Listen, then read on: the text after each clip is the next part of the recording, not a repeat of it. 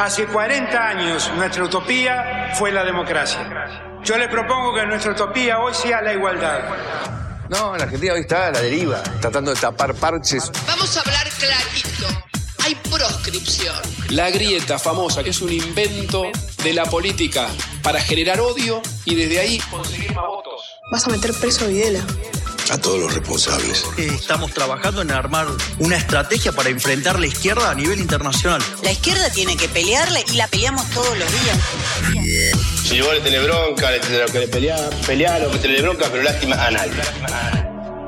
La moneda ya está en el aire. Empieza cara o seca en FM Concepto.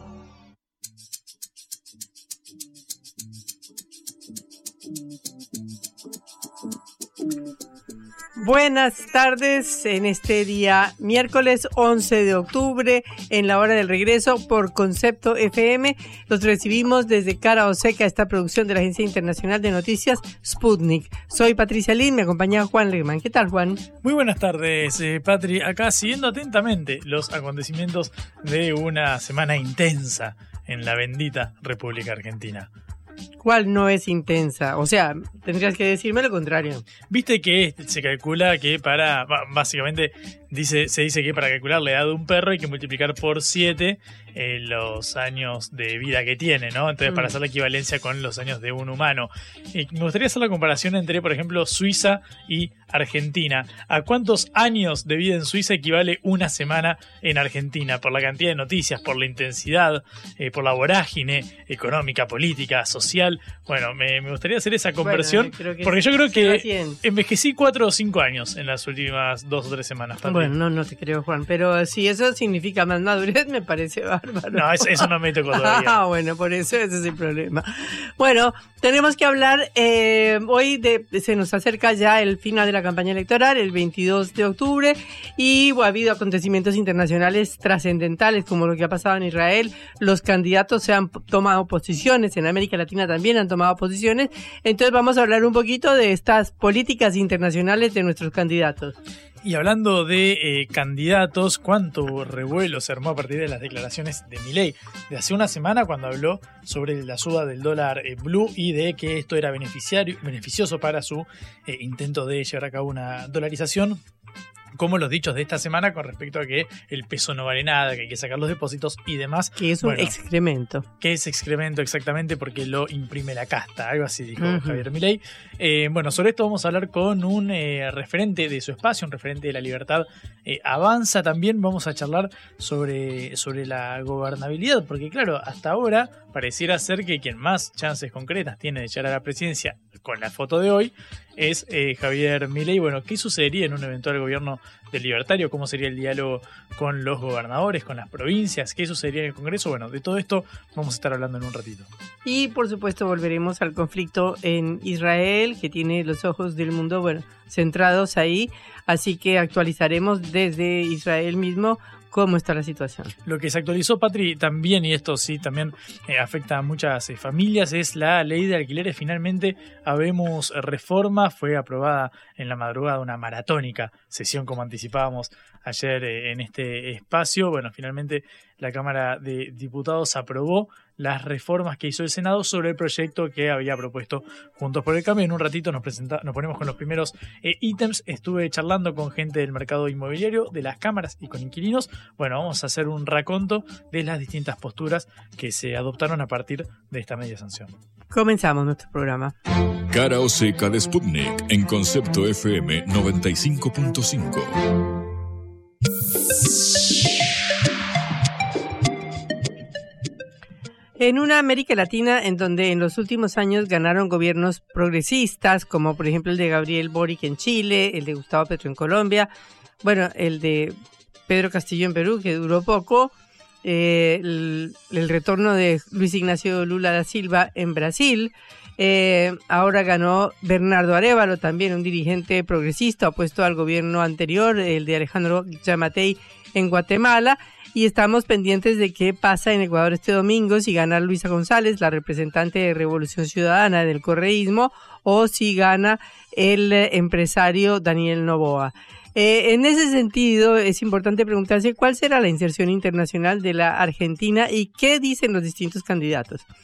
Por ahora ya hubo una primera prueba del fuego, de fuego, porque fue el atentado eh, terrorista de Hamas el 7 de octubre, que llevó a todos los eh, tres candidatos más importantes. También estaba Miriam Bregman y Juan Schiaretti, pero para hablar de los tres fundamentales que se posicionaron de una manera bastante parecida comenzando por el gobierno argentino que repudió la operación militar eh, de los palestinos e hizo un llamamiento para que se ponga fin a la violencia deplorando los ataques armados provenientes de la franja de Gaza contra el sur de Israel.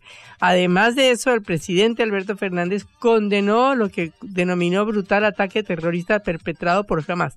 Bueno, no nos podemos olvidar de que Argentina había sufrido el mayor atentado terrorista contra la comunidad judía en el mundo el 18 de julio de 1994, cuando se puso este carro bomba explosivo en la eh, AMIA, en la sede de la Mutual Israelita, eh, y donde fallecieron 87, 88 personas, no recuerdo el número exacto, pero que ha sido el más terrible atentado por fuera de Israel que se ha cometido en contra de la comunidad judía. De manera que es lógico que en Argentina, eh, donde hay una importantísima comunidad judía, se empiece por un repudio categórico a las acciones de Hamas.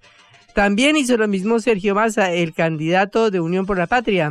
Ya sabemos que Unión por la Patria es una fuerza que se considera como podríamos decir progresista, en donde hay matices y donde hay todo tipo de posiciones políticas, pero de cualquier manera Sergio Massa condenó enérgicamente los ataques terroristas que está sufriendo el Estado de Israel y se, solidarizó con el gobierno y el pueblo israelí. Eh, por su parte, lo mismo hicieron desde ya, no podían decir menos, Patricia Bullrich, la candidata de Juntos por el Cambio, que manifestó su condena absoluta al ataque y agregó que Argentina debe sumar ya mismo su repudio, pero bueno, como digo, en esto una posición o un acuerdo total con el gobierno.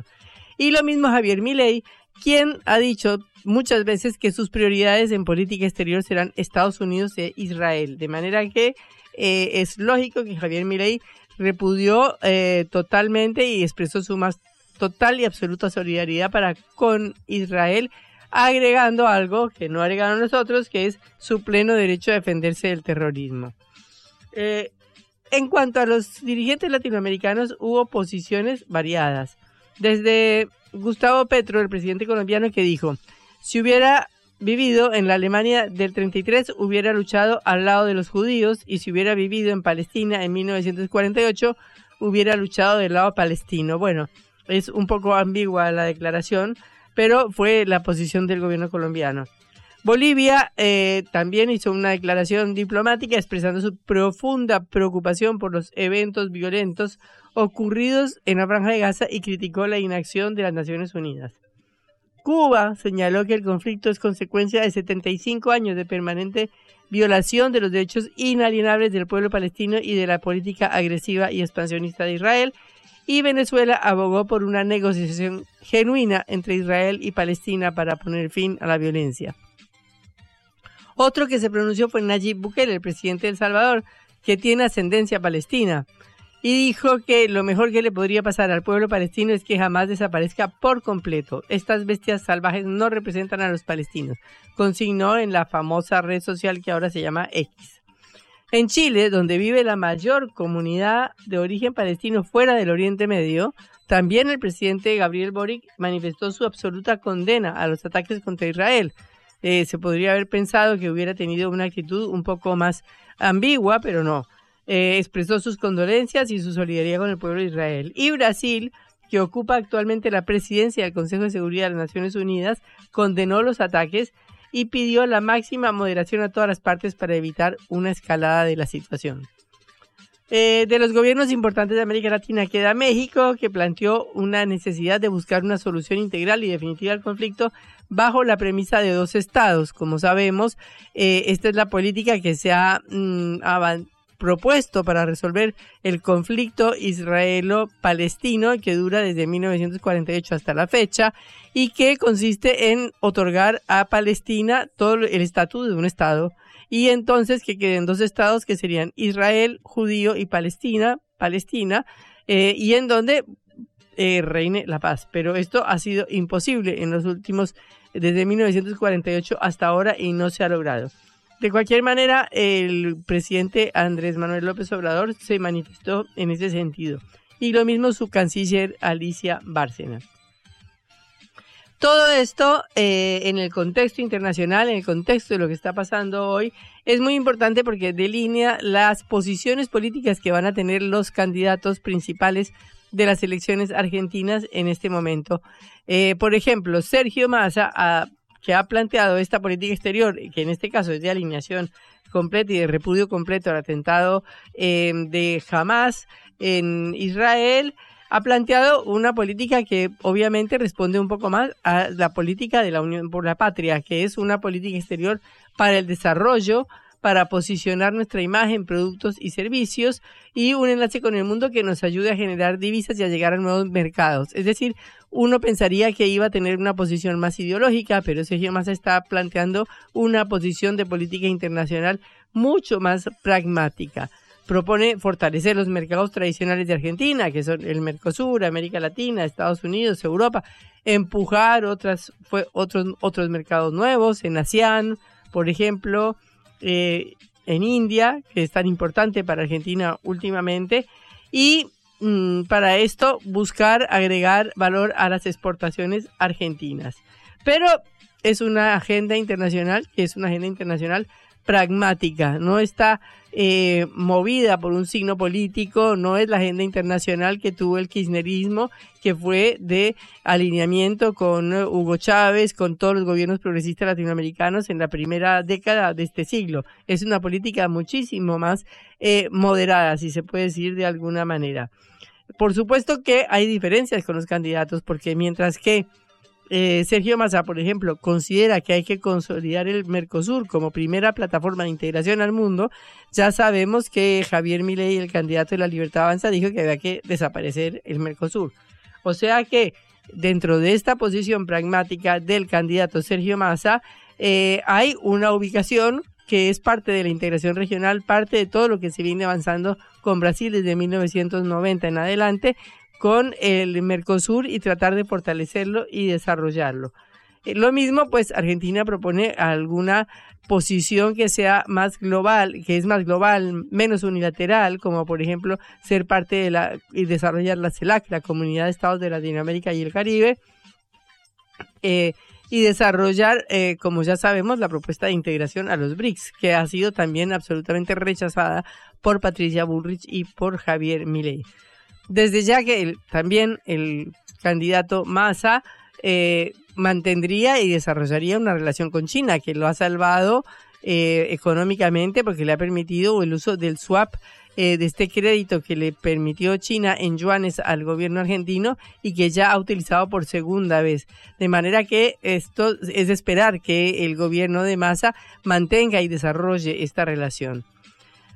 Patricia Bullrich, por el contrario, es eh, en algunas cosas coincide porque también llama a, pero llama a buscar una mayor interacción de Argentina con el mundo exterior y reemplazar la mirada de la sustitución nacional de importaciones por una mirada de agregar valor exportable. Es decir, eh, está planteando una política exterior que es de mucha mayor apertura al mundo. Eh, romper, digamos, estas eh, políticas de solidaridad con Irán, Venezuela, Cuba y Nicaragua mm, desde ya, que son las que ha mantenido el gobierno de Alberto Fernández y de la vicepresidenta Cristina Fernández de Kirchner, y obviamente ubicarse más como se ubicó el gobierno de, de Mauricio Macri desde el G20. Eh, obviamente está a favor de abrir más el Mercosur, coincidiendo muchísimo más con el gobierno de la calle Pou en Uruguay, que ha planteado la apertura del Mercosur eh, en los últimos años y que ha generado muchos conflictos, por supuesto, con Brasil y con Argentina. Y, eh, por supuesto, que está a favor de apoyar un acuerdo con la Unión Europea, apoyar y ampliar las exportaciones desde ya, no va a decir lo contrario. Pero es una agenda que está mucho más lejos de la agenda de Sergio Massa en relación con los países eh, latinoamericanos y sus gobiernos.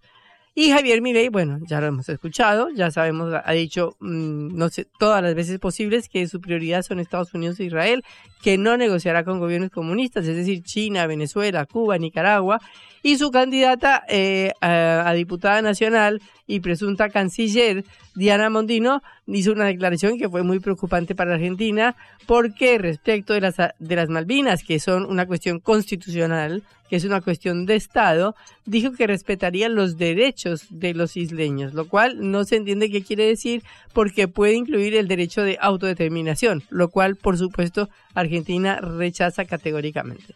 Bueno, ya sabemos que ley está en contra del Mercosur, está en contra de negociar con los países comunistas, aunque no dice que va a romper con China, por supuesto, porque sería un suicidio romper con China o romper las relaciones comerciales con China.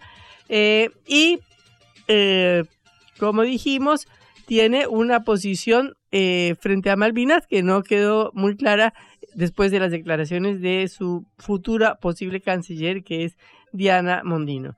Bueno, este es un resumen muy rápido, muy corto de las diferencias políticas en, materia de relaciones internacionales entre los candidatos, pero que cobran una importancia muy grande ahora que tenemos un gran conflicto internacional en Medio Oriente. Cara o seca. En el foco.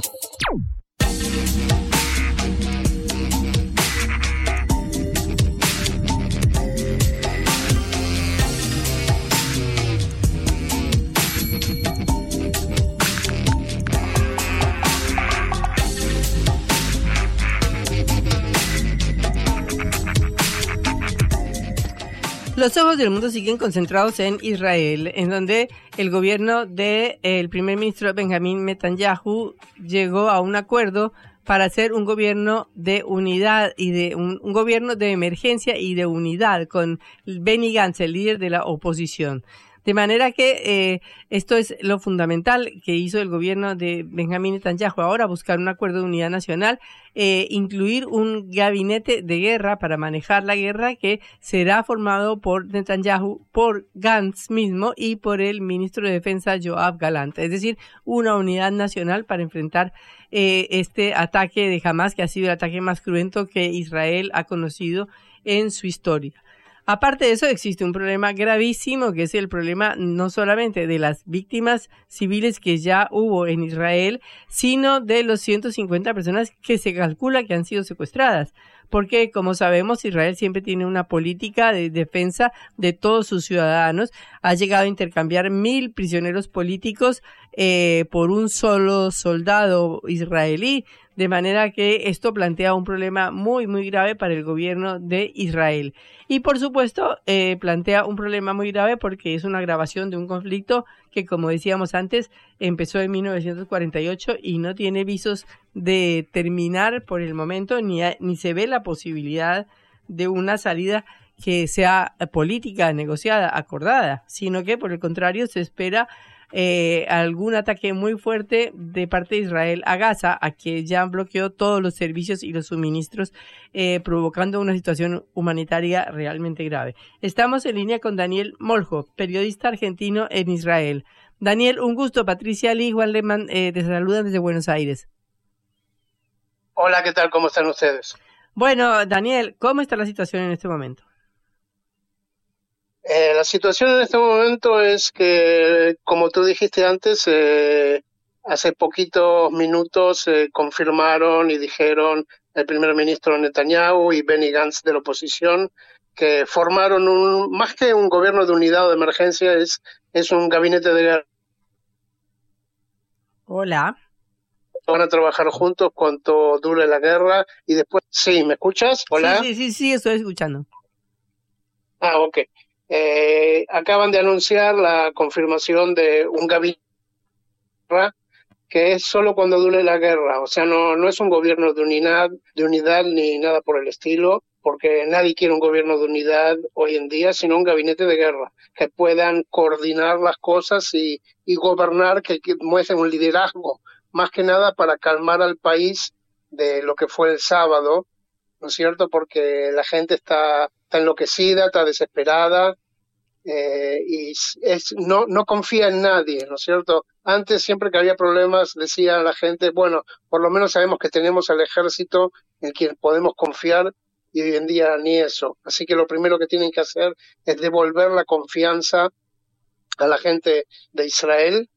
Y por otro lado, estamos esperando a ver cuándo el ejército de Israel entra a la franja de Gaza. Esta vez no hay ninguna alternativa, se va a entrar físicamente por tierra a la franja de Gaza y se va a limpiar todo lo que se tiene que limpiar. Israel no quiere conquistar la franja de Gaza, pero se prometió esta vez, eh, después de lo que hizo Hamas el sábado, es o ellos o nosotros. No hay, se acabó. Se acabó lo que era antes. Ellos o nosotros, y por supuesto Israel va a decir nosotros. Y ya prometieron hace unos minutos eh, Netanyahu y Gantz el de jamás se va a borrar del mapa directamente. Bueno, pero eso es una, una ofensiva militar que va a ser terrible, ¿no? Porque es una franja de dos millones de personas y entrar militarmente ahí eh, va, puede ser un desastre eh, desde el punto de vista de las víctimas y humanitario y todo, ¿no? Ya, ya es un desastre porque lo que la gente no, no, no toma en cuenta que el Hamas destrozó la, la franja de Gaza el Hamas destrozó a los propios palestinos. Eso nadie lo toma en cuenta. El, Hamas es un gobierno terrorista que mata a quien no apoya el Hamas, que destruyó completamente todas las bases de la, de la franja de Gaza, que se robó todo el dinero, los millones de dólares que Israel le permite llegar al Hamas de Qatar.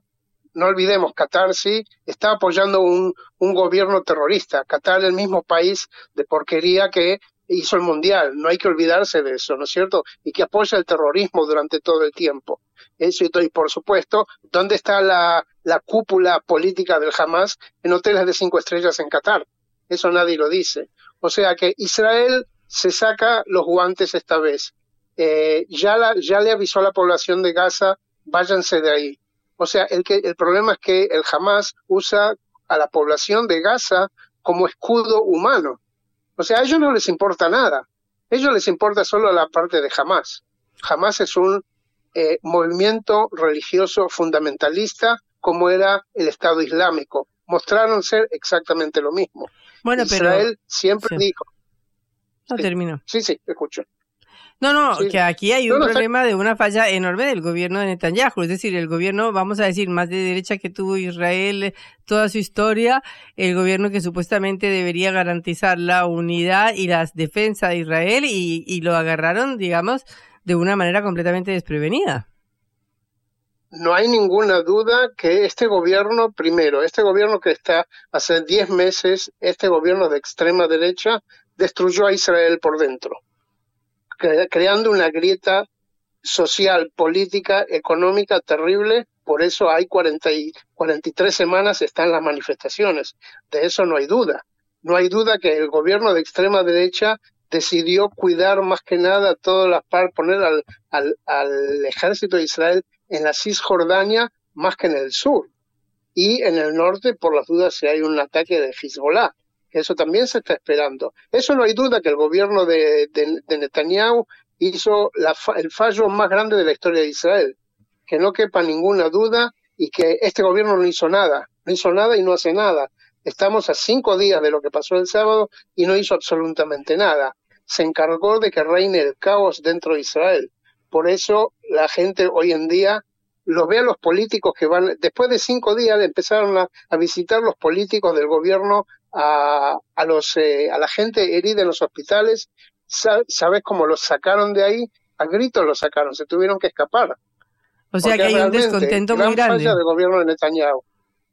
¿Cómo? Hay un descontento muy grande con el gobierno. Descontento es un, es un decir. es, algo muy, Sí, no, es un decirlo, los quieren matar. O sea, estamos hablando que 1.200 personas murieron, 3.000 personas heridas, unos 150 personas que están secuestradas son rehenes que no se sabe quién vive y quién no, y nadie se acercó para hablar con las familias de los desaparecidos. Es un caos total en este país, un gobierno que realmente es un desastre, fue un desastre y es un desastre, descontento es, eh, es una palabra muy linda para decir lo que piensan del gobierno. Daniel, eh, ¿cómo estás? Juan Leman te saluda. Em, Hola, ¿qué tal? ¿Cómo estás? Todo bien por aquí, gracias. Em, quiero preguntarte por estas declaraciones del secretario general de la OTAN, de Stoltenberg, que dijo hoy que espera que la respuesta de eh, Israel, dice que espera que Israel eh, ejerza su derecho a, defenderse del ataque de, de Hamas, pero que sea de forma proporcional, evitando la muerte de civiles. Desde allá, ¿cómo estás viendo esta, esta declaración? ¿Crees que va a ser eh, escuchada o cómo crees que puede ser recibida estas, estas declaraciones? mira, yo cubro hace 21 años en el canal la, todo lo que pasa en el exterior, de noticias del exterior. Mm. Stoltenberg y la OTAN son unos estúpidos. Y eso podemos verlo también, todas las declaraciones de ellos en la guerra de Rusia y Ucrania. ¿No es cierto? ¿Qué significa proporcional? Ok, vamos a ser proporcional a lo que hizo Hamas. Vamos a agarrar a la gente, vamos a cortarle las cabezas a los chicos, vamos a quemarlos vivos, vamos a, bailar alrededor de los cuerpos. ¿Eso es lo proporcional? Proporcional es lo que hizo el Hamas, entonces nosotros tenemos que hacer lo mismo. No, Israel es un país ético y humano. No, son, no somos las, las bestias animales del Hamas, por ejemplo, que es lo que hicieron el sábado. O sea, son, son cuestiones declarativas. ¿Para qué, para qué está el, la NATO, la, la OTAN? ¿Para qué está? ¿Hizo algo? No hace absolutamente nada. Los que hacen son los países en sí. La OTAN es solamente cosa declarativa de la misma manera que las Naciones Unidas. Y eso es lo que piensa la gente de Israel. Eh, la otra cuestión es la siguiente, ¿cómo se resuelve este conflicto histórico? Porque es obvio que hay un conflicto histórico detrás, que es lo que está sin resolverse. Y había una eh, cierta eh, contexto internacional de Israel negociando con Arabia Saudita y entonces eh, aparentemente jamás podría haberse sentido que le iban a dejar muy acorralado. Entonces, ¿cómo se resuelve esta situación históricamente? estamos 75 años con esta situación eh, mientras haya gente que quiera destruir o movimientos que quieran destruir al Estado de Israel, no hay solución. Es muy simple, no hay solución. Yo, por ejemplo, siempre fui eh, votante de la izquierda, eh, en contra de la derecha, en contra de, las, de las colonias en la Cisjordania, de todo eso. Hoy en día hay un consenso total de la izquierda a la derecha, lo que quieran, lo que quieran ver, que es acabar con el Hamas, punto y aparte. Si viene otro movimiento que quiera hacer lo mismo, como la yihada islámica, les va a pasar exactamente lo mismo. Es un problema, mientras no tengamos del otro lado con quién hablar, no hay solución, lamentablemente. Bueno, pero está la autoridad palestina. La autoridad palestina hoy en día no tiene ninguna fuerza. Hoy en día no tiene ninguna fuerza. Eh, fíjense que en, las, eh, en lo que es la Cisjordania también mucha gente del Hamas está tomando fuerza en la Cisjordania, y, pero no tiene fuerza, no tiene fuerza, lamentablemente, lamentablemente, porque muchos israelíes sí pensamos que podrían hacer algo con la autoridad palestina, pero no tiene fuerza. Como antes era la Organización para la Liberación de Palestina y todos esos movimientos los fuertes, hoy en día no tienen fuerza. La fuerza la tiene el Hamas, que se apoderó de toda la franja de Gaza y la Cisjordania. ¿Por qué? Porque cuestiones de las redes sociales, cuestiones de educación, cuestiones de la, del dinero que reciben de, de Qatar, eh, es lamentable, pero es así. Bueno, muchísimas gracias Daniel por este testimonio desde Israel. Hasta luego. Será hasta la próxima. Hasta luego. Gracias. Era Daniel Moljo, periodista argentino en Israel. En la vida hay que elegir. Cara o seca.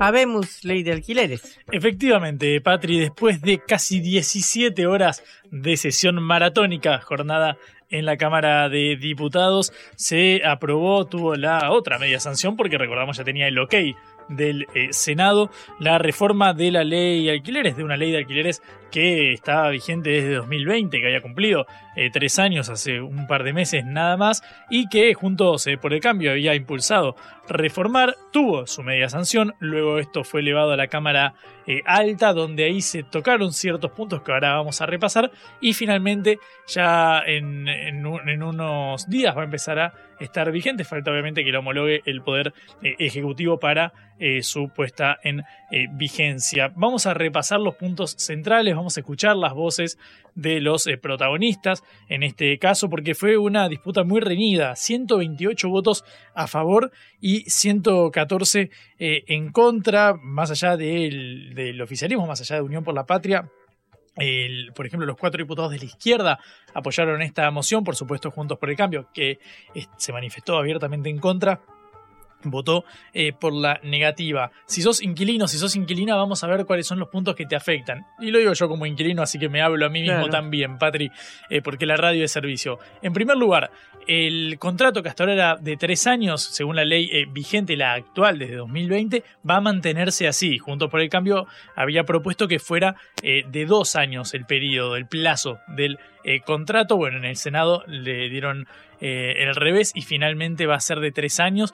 Los ajustes, en lugar de ser anuales como son ahora, que este era un punto central de la queja de las cámaras e inmobiliarias, obviamente por la inflación, porque vos alquilás ahora en octubre y hasta octubre del que viene en el mismo monto nominal con más de 100% de inflación, bueno, van a ser semestrales eh, en lugar de anuales. Juntos por el Cambio había propuesto que fueran cuatrimestrales, así que fuera más seguido. Uno de los argumentos de Unión por la Patria era, bueno, pero no a todos los inquilinos se les actualizan los haberes, los ingresos eh, cada cuatro meses, por eso tiene más sentido que sea semestral. Bueno, finalmente se impuso la visión del oficialismo y va a ser semestral. Y por último, un tema muy sensible que es que, eh, bueno, ok, ¿y con qué parámetros se, se, aumenta? ¿Qué? ¿Siguiendo la inflación? ¿Siguiendo los salarios? Bueno, hasta ahora era el índice de contratos de locación que publicó diariamente el, Banco Central, es decir, que se conjugaban los ingresos a través del RIPTE, la remuneración imponible de los trabajadores que están registrados, por supuesto, con la inflación y en base a eso daba el coeficiente. Bueno, de ahora en más eh, se va a aplicar el índice casa propia, que lo que hace es considerar cuál es el menor eh, indicador entre la variación salarial y la inflación del último año. Entonces vas a tener que calcular a partir del índice eh, casa propia cuánto corresponde que te aumenten cada seis meses durante tres años que lo que dura el contrato. Por supuesto, se estipula que todos los contratos van a ser en pesos, no en dólares. Recordamos, cualquier persona que entre a Zona Prop, Argenprop o cualquier sitio y busque alquiler, es muy probable que encuentre dolarizadas las tarifas. Ahora que fue sancionada la nueva ley que posiblemente entre en vigencia en estos eh, días, bueno, se estipula que por supuesto sea en pesos y ningún aviso pueda quedar publicado en dólares. Y por último, eh, para los propietarios, atención, va a haber incentivos impositivos eh, en ciertos puntos sensibles para intentar favorecer la, que, que, vuelquen sus viviendas al alquiler legal. Porque probablemente estén en alquiler, pero puede ser que estén en Airbnb, dolarizados, que no estén registrados, que estén por seis meses, contratos temporarios. Bueno, todo eso está contemplado en esta nueva eh, iniciativa que eh, básicamente estipula estos beneficios eh, impositivos. Por supuesto, los pagos adelantados para los inquilinos son de hasta un mes no es que te pueden exigir que pagues tres meses por adelantado, entonces vos para estar en un alquiler de 300 mil pesos, antes quizá necesitabas juntar 900 mil pesos para poder entrar, que andás a ver quién puede juntar ese, ese dinero, sobre todo si estás en una situación angustiante como le está la mayoría de la sociedad argentina en esta coyuntura tan, tan incierta. Bueno, estos son los puntos centrales de la nueva ley de alquileres. Hablé, Patrick, con referentes del mercado inmobiliario, Alejandro Bennázar, es alguien con quien ya hablamos en este programa, es especialista en el mercado inmobiliario, tiene bastante trayectoria ahí e integra la Cámara Inmobiliaria Argentina. Me pidió que aclaráramos que él habla en su nombre, no en nombre de la Cámara Inmobiliaria Argentina, pero de todas formas me parece una voz autorizada para opinar de esto y ver qué se, qué se piensa del punto de vista desde los eh, propietarios. Escuchemos lo que me decía Ben Nazar hace un ratito. En relación a lo que es el proyecto aprobado, yo lo veo a destiempo, eh, atento a que va a haber un cambio de, administración. Gane quien gane, están diciendo dos posturas derogar, una postura eh, modificada o jornar, que no sé si va en relación o no a lo aprobado actualmente. Pero bueno, lo aprobado actualmente, a mi entender, debe pasar primero por el presidente, de no de aprobarla iría a boletín oficial y eso con suerte puede ocurrir los primeros días de noviembre, mediados de noviembre o fin de noviembre.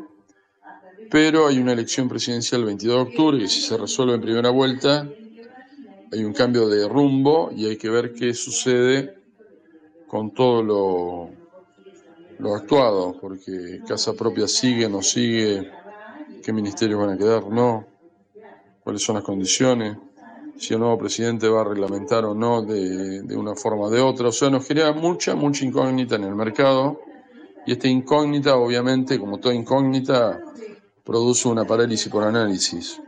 Bueno, esto me decía Alejandro eh, Bennázar, le pregunté puntualmente porque, claro, me está dando un panorama de la incertidumbre, tanto por la volatilidad cambiaria como básicamente la falta de certeza que tenemos en el plano electoral sobre qué gobierno va a asumir el 10 de diciembre. Y le dije, pero escúchame, puntualmente con respecto al periodo de actualización, es decir, que sea cada seis meses y que el índice no sea la inflación, sino que sea este casa propia que, cierto punto, busca proteger al inquilino. Eh, ¿Cuál es tu opinión sobre estos temas? Y me dice, el periodo de actualización se acercaría a lo posiblemente aceptable, el índice no va a ser fácil de entender ni de transmitir.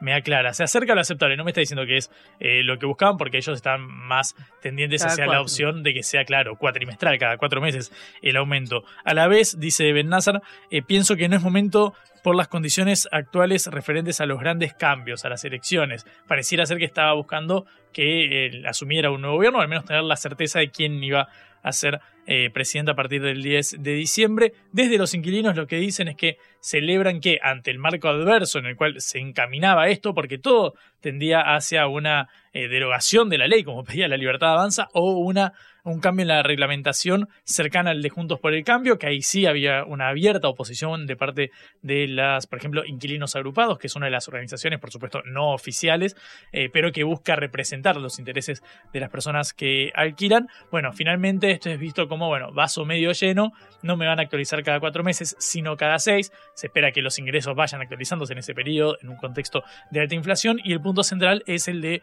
los tres años, que no sea cada dos años el cambio de, la renovación del contrato, sino cada tres para tener cierta previsibilidad, lo cual es bastante razonable. Te mudas con tu familia y te gustaría saber si por menos de acá a dos, tres años. Estar tres años claro, en un lugar. Porque si no, te mudás y al año ya tenés que estar empezando a tantear. A pensar si vas a renegociar o no. Efectivamente, efectivamente. Bueno, estos son los puntos centrales de la reforma que ha aprobado eh, la Cámara de Diputados que se convirtió en ley pese a la oposición de eh, Juntos eh, por el Cambio. Lo cierto es que ahora la incógnita patria es, bueno, ¿cómo se van a verificar que se cumpla esta nueva reglamentación. Recordamos que uno de los puntos más sensibles de la ley de alquileres era básicamente que no se cumplía y por eso veíamos todos los contratos dolarizados. Inquilinos Agrupados, esta organización que te mencioné, solicitó una reunión al ministro de Desarrollo Territorial y Hábitat, a Santiago eh, Maggiotti, para que comunique eh, cuáles serían las medidas para básicamente fiscalizar, para controlar el cumplimiento de la ley de alquileres y que esto no termine dentro de una falta de, regulación, dentro de un mercado paralelo, ilegal, con tarifas dolarizadas, eh, eh, contratos de menor plazo, bueno, y todo lo que ya sabemos porque lo estamos viviendo los inquilinos en estos momentos. Veremos qué sucede. Parece ser que si bien no es la casa propia, al menos el derecho a un techo mediante el alquiler propio podría estar algo más encaminado. Reflexión y análisis de las noticias que conmueven a la Argentina y al mundo.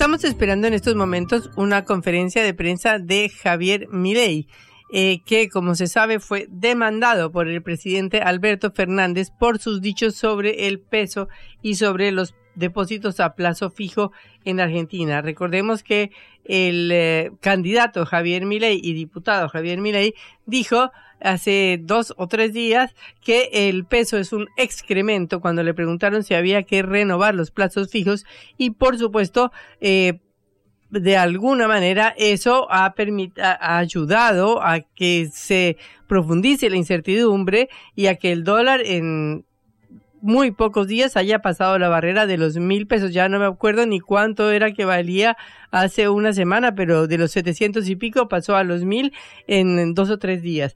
De manera que esto ha sido un, estamos esperando ahora que dice Javier Milei frente a esta decisión del gobierno de Alberto Fernández de demandarlo ante la justicia por eh, las declaraciones que son eh, que fueron contraproducentes y que según el gobierno irían en contra de la estabilidad económica y financiera de la Argentina. Estamos en línea con Pablo Tonelli, diputado del PRO, es decir, de Juntos por el Cambio. Eh, Pablo, un gusto saludarlo a Patricia Lee y Juan Legman. ¿Qué tal? Buenas tardes. Bueno, eh, este es el tema del día, ¿no? Porque estamos esperando en este momento qué dice Javier Milei y nos gustaría saber mucho cuál es la opinión de Juntos por el Cambio. Ya escuchamos lo que dijo Patricia Bullrich eh, criticando las declaraciones de Milei, pero bueno, ¿qué, ¿qué opinan ustedes? A mí me parece que el tema no es tanto las declaraciones de Milei, sino el, descalabro eh, económico en el que nos ha metido el gobierno, porque aquí la responsabilidad de conducir la economía es el gobierno, no de Milei. Milei puede haber hecho declaraciones desde mi punto de vista imprudentes y irresponsables, pero, pero quien, quien tiene la responsabilidad de gobernar es el ministro Massa, el candidato Massa. De modo que es a él a quien hay que exigirle y reclamarle por esta situación de, tanta incertidumbre, de tanta endeblez eh, en la que estamos, en la que estamos inmersos. Pablo, buenas tardes. Juan Lemante saluda. Em, siguiendo esta, esta línea de, de, análisis, esta línea argumentativa, uno podría pensar que en 2019, después del resultado de las pasos, Macri dice que su gobierno económico terminó en agosto, porque ahí ganó el kirchnerismo, según decía en aquel momento el entonces eh, presidente. Bueno, uno podría pensar entonces que si la responsabilidad actual eres de Alberto Fernández, entonces era de Macri y bueno, tendría otra, habría que hacer otra valoración sobre las declaraciones de, de Alberto Fernández de aquel momento, donde puso el tope de 60 pesos al dólar, ¿o no es así? digamos, la responsabilidad primaria siempre es del gobierno, eso no cabe la menor duda. Ahora, dirigentes eh, que no son del gobierno, según las circunstancias, o, cuando son candidatos a, presidente, o cuando ya son presidentes electos, como por ejemplo pasó con Menem en 1989, bueno, pueden contribuir o no a que la situación se calme pero la responsabilidad primaria está claro que siempre es del gobierno. Mm. Em, Pablo, con respecto a lo que están eh, marcando las, encuestas, que de hecho Massa, el ministro de Economía, Sergio Massa, lo dijo en el, debate, que es algo así como, chicaneando obviamente a la candidata de Juntos por el Cambio, algo así como, bueno, no subas el tono, que eso no va a, compensar la campaña que estás haciendo y qué sé yo, donde pareciera ser que quien está más cerca de entrar a un posible balotaje es el oficialismo. ¿Qué están viendo ustedes de, esto? ¿Hace falta un, cambio de, ritmo en la estrategia opositora? No sé, no me parece. Yo no creo que, el gobierno esté más cerca que nosotros de entrar al balotaje. A mí me parece que, digamos, está bastante claro que Milay tiene todas las chances de estar en el balotaje, pero que el, segundo candidato sería Patricia. Este, a mí realmente me resulta difícil de creer que en una situación como la que estamos viviendo, eh, el, el candidato ministro Massa logre entrar al balotaje. Pero bueno, esto lo vamos a saber de aquí a 10 días, así que ya pronto se acaban las especulaciones y veremos las realidades, ¿no? Eh, en ese sentido, la pregunta es la siguiente, porque Patricia Bullrich criticó los dichos de Milei y dijo que estaba ayudando a incendiar el país. Es decir, la campaña de Patricia tiene que ser fundamentalmente contra Milei, que es el que va primero, o contra el gobierno, que es muy probable, según todas las encuestas, que pierda. Yo creo que la campaña de Patricia tiene que ser a favor de Patricia, tiene que ser su campaña en la que explique sus propuestas, sus proyectos, las cosas que propone para el país y las soluciones que juntos propone para el país. Eh, pero no una campaña contra nadie, sino una campaña a favor de un gobierno razonable, de un gobierno que está preparado, de un gobierno que cuenta con equipo, con gente, con propuestas, eh, insisto, a mí la campaña siempre me gusta que sean a favor. ¿Pero la campaña de con el eslogan de destruir al kirchnerismo es una campaña a favor? No, pero bueno, no es, el, no es lo único que dice Patricia. Esto es una cosa más de las muchas que dice. Patricia propone soluciones muy concretas para la, para la economía, para, para, para la situación que estamos atravesando. Propone soluciones en materia de relaciones internacionales, en materia de relaciones laborales, en materia de comercio, en materia de economía, en materia de banca. Y a todo eso le agrega que además al país le haría bien este, terminar con el kirchnerismo para siempre. Pero es una campaña positiva la de Patricia, por lo menos desde mi punto de vista. Pablo, hace poco, hace unos días, hablábamos también con eh, un eh, integrante de Juntos por el Cambio que nos eh, decía la necesidad de entablar cierto diálogo para, bueno, el gobierno que venga, asumiendo que sería de Juntos por el Cambio, por supuesto, porque hablábamos con alguien de, ese espacio. ¿Coincidís con esta, con esta lectura de generar un consenso o hay que primero eh, mantener la línea de, bueno, destruir el kirchnerismo, como se quiera llamar, contra el, oficialismo. Pienso, por ejemplo, como estrategia para el balotaje, suponiendo que Burrich ganara ante Massa y llegara al balotaje con Javier eh, Milei para cosechar o para intentar capturar los votos del oficialismo, ¿no habría que tocar algo la retórica de campaña? No sé, no sé, eso ya, lo veremos llegado el caso. Eh, por lo pronto, eh, digamos, hay que ir en etapas. La próxima etapa es entrar al balotaje ganarle al oficialismo, ganarle a Massa y entrar al balotaje. Si logramos entrar al balotaje con los resultados a la vista, bueno, veremos qué es lo que nos parece más adecuado para después tratar de ganar en el balotaje. Ahora, tampoco tengo la menor duda de que si nos toca ser gobierno, eh, eh, los acuerdos van a ser necesarios, el diálogo va a ser necesario. Nosotros no podemos cometer el error que ha cometido el kirchnerismo de, aislarse, de, negarse al diálogo con otras fuerzas políticas, de ensimismarse, encerrarse.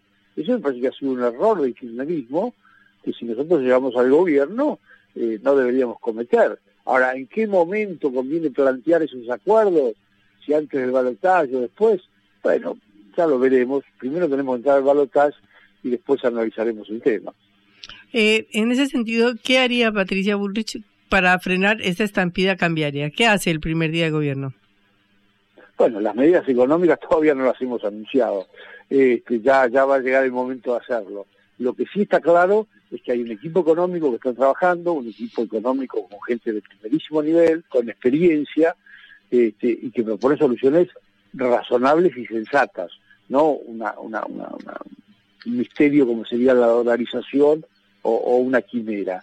Este, soluciones sensatas y razonables, que ya han sido probadas en otros países del mundo. Atacar el déficit fiscal, controlar la emisión, este, dotar de racionalidad a la economía, por ahí va a pasar la cosa. Estamos hablando con Pablo eh, Torello de Juntos eh, por el Cambio, diputado nacional de la coalición eh, de Pablo Tonelli, perdón, de la coalición opositora. Pablo, quiero preguntarte por un episodio de las últimas horas con estos supuestos audios de Carlos Melconian. Nosotros no los hemos reproducido, hemos decidido no, no pasarlos al aire porque, bueno, no sabemos la, de dónde proceden y demás, pero sí me, parece que es válido preguntarte si los has escuchado, qué opinión tenés al respecto de estos. no eh, yo recién ahora, hace un rato, unos minutos, terminamos una larguísima reunión de la Comisión de Juicio Político acá en la Cámara. Este, a la mañana me la pasé durmiendo porque me acosté a las 6 de la mañana este, por la sesión de anoche. Así que no, no los he escuchado, no sé ni de qué se trata realmente. Eh, discúlpenme, pero no, no, no, no tengo la menor idea de qué se trata. Mm, no, son audios publicados por el periodista eh, Tomás eh, Méndez, donde básicamente, en teoría, de nuevo, nosotros no queremos dar por válidas estas, estas, estas conversaciones, que encima son de tenor privado, pero donde se le escucha a Carlos Melconian, eh, entonces autoridad del Banco Nación durante el gobierno de Macri, hablando telefónicamente con una mujer que entonces trabajaría en el Banco eh, Nación. Luego se empezaron especulaciones en torno a si cómo había llegado esa mujer ahí, si había cierto hostigamiento por parte de Melconian hacia la, joven y demás. Esta es la especulación que se armó, pero quería preguntarte si desde, desde tu lugar tenías alguna respuesta. No, los escuché, pero ya, ya me doy cuenta que son cosas viejas, de hace montones de años, no, no, la verdad que nunca me, nunca me he detenido en ese tipo de cosas y no, no lo voy a hacer ahora tampoco.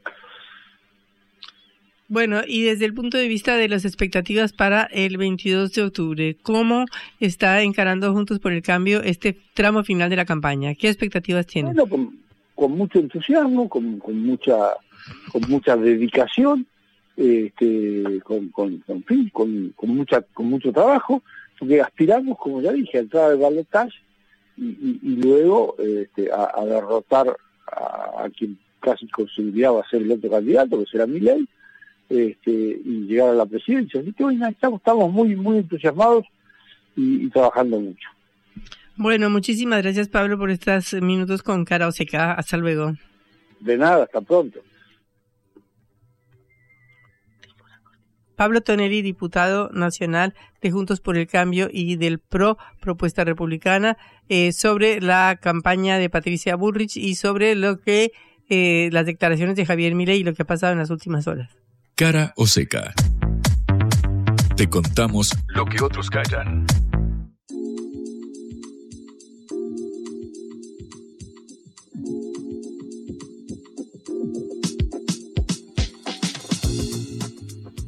¿Qué dijo Sergio Massa, ministro y candidato? Está, parece, hablando con distintos eh, espacios, eh, sobre todo streaming de las nuevas plataformas, el ministro de Economía y candidato oficialista. En este caso, hoy, también en uno de estos eh, canales, se refirió a un pedido particular que haría hacia las autoridades electorales eh, en torno a los requisitos para los candidatos que llegaran al balotaje. Obviamente uno piensa que lo dijo con nombre y apellido vinculado a Javier Milei. Escucha lo que decía más hace un ratito. Mira, yo voy a pedir que en el, para el debate de segunda vuelta, si nos toca participar, las universidades, tres universidades hagan evaluación psicológica y psiquiátrica de los candidatos. Si no nos toca participar también, porque, digamos, en algún momento el alcoholismo de un general nos llevó a la guerra, digamos, y ser presidente requiere una estabilidad emocional que no te puede llevar además en campaña a decir cualquier cosa por un voto. Yo hoy veía la declaración de un candidato agitando a que la gente saque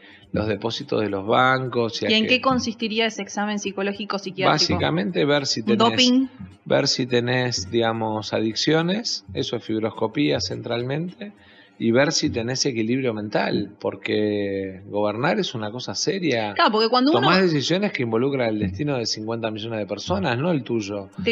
Bueno, hay que ver qué tan afortunada puede ser la declaración comparando con eh, Galtieri a Milei diciendo, bueno, un general en aquel momento nos condujo a una guerra, en clara alusión al tema eh, de Malvinas, al sensible tema de Malvinas. Lo cierto es que, bueno, casi como una chicana deslizó Sergio Massa en torno a Javier Milei. Me parecía interesante remarcarlo. Un Javier Milei que va a hablar en instantes, eh, Patri, para responder a esta, a esta denuncia de Alberto Fernández, que denunció penalmente al libertario, y a Ramiro Marra, el candidato a jefe de gobierno de la Libertad Avanza, por el cargo de intimidación pública, en torno, por supuesto, a las declaraciones sobre quitar los depósitos en pesos del banco. Ramiro Marra dijo lo mismo, pásense a dólares, lo expresó a través de X, a través del ex Twitter.